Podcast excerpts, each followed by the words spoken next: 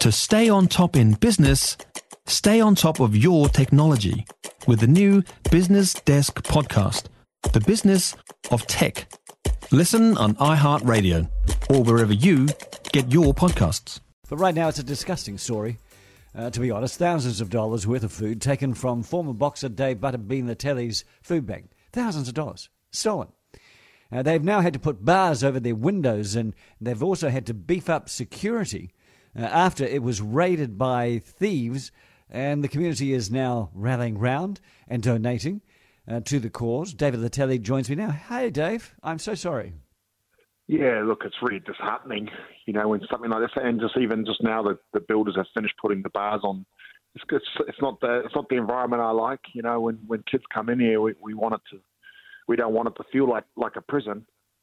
You know, so no, but they've taken they've taken money. Uh, sorry, they've taken food out of the hmm. mouths of the poor and the hungry and the desperate people that could be part of their whānau.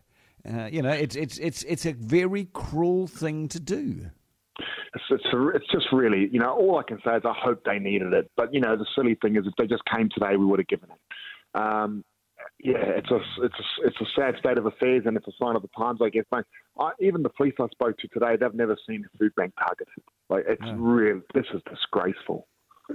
Why do you think that we've got to this point, this this low of community spirit, where the criminal fraternity think it's okay to steal food from the poor?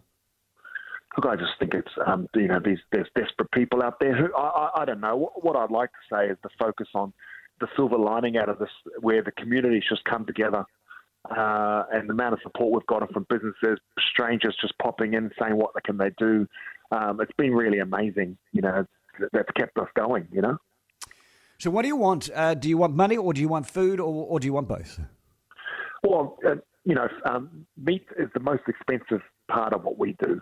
Um, so, you know, meats or, or every bit of money we raise goes towards um, food parcels. The good thing about this all is that the amount of support we've gotten will see us through to Christmas when the increase is going to be going to skyrocket. You know, so um, yeah, it's just we see see many people uh, making comment over the last two weeks or so, saying with inflation, and we find out the inflation figures again tomorrow.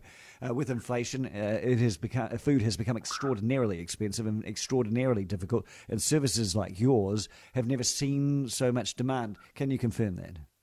Oh yeah, it, that's why I laugh at when, when I hear that um, poverty's um, gone going down. The numbers, it's a, it's absolute joke. You know, it's uh, it's not definitely not what we're seeing on the front line uh, along with every other community group that we, that we meet with.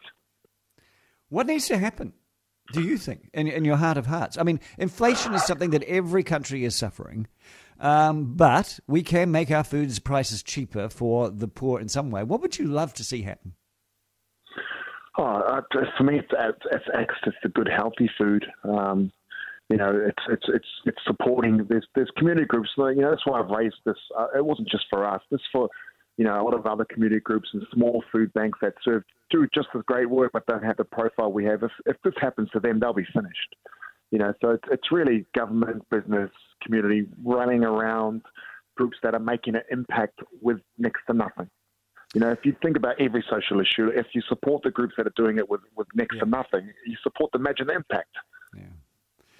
What about GST on food? And I say that because is it fair that the government actually taxes the poor to actually put food in, in their mouths and then uses that money to, you know, build motorways?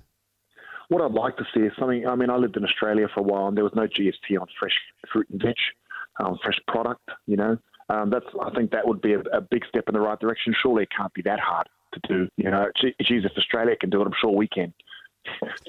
yeah, very good. Now, how do we get in touch with you? Have you got a website?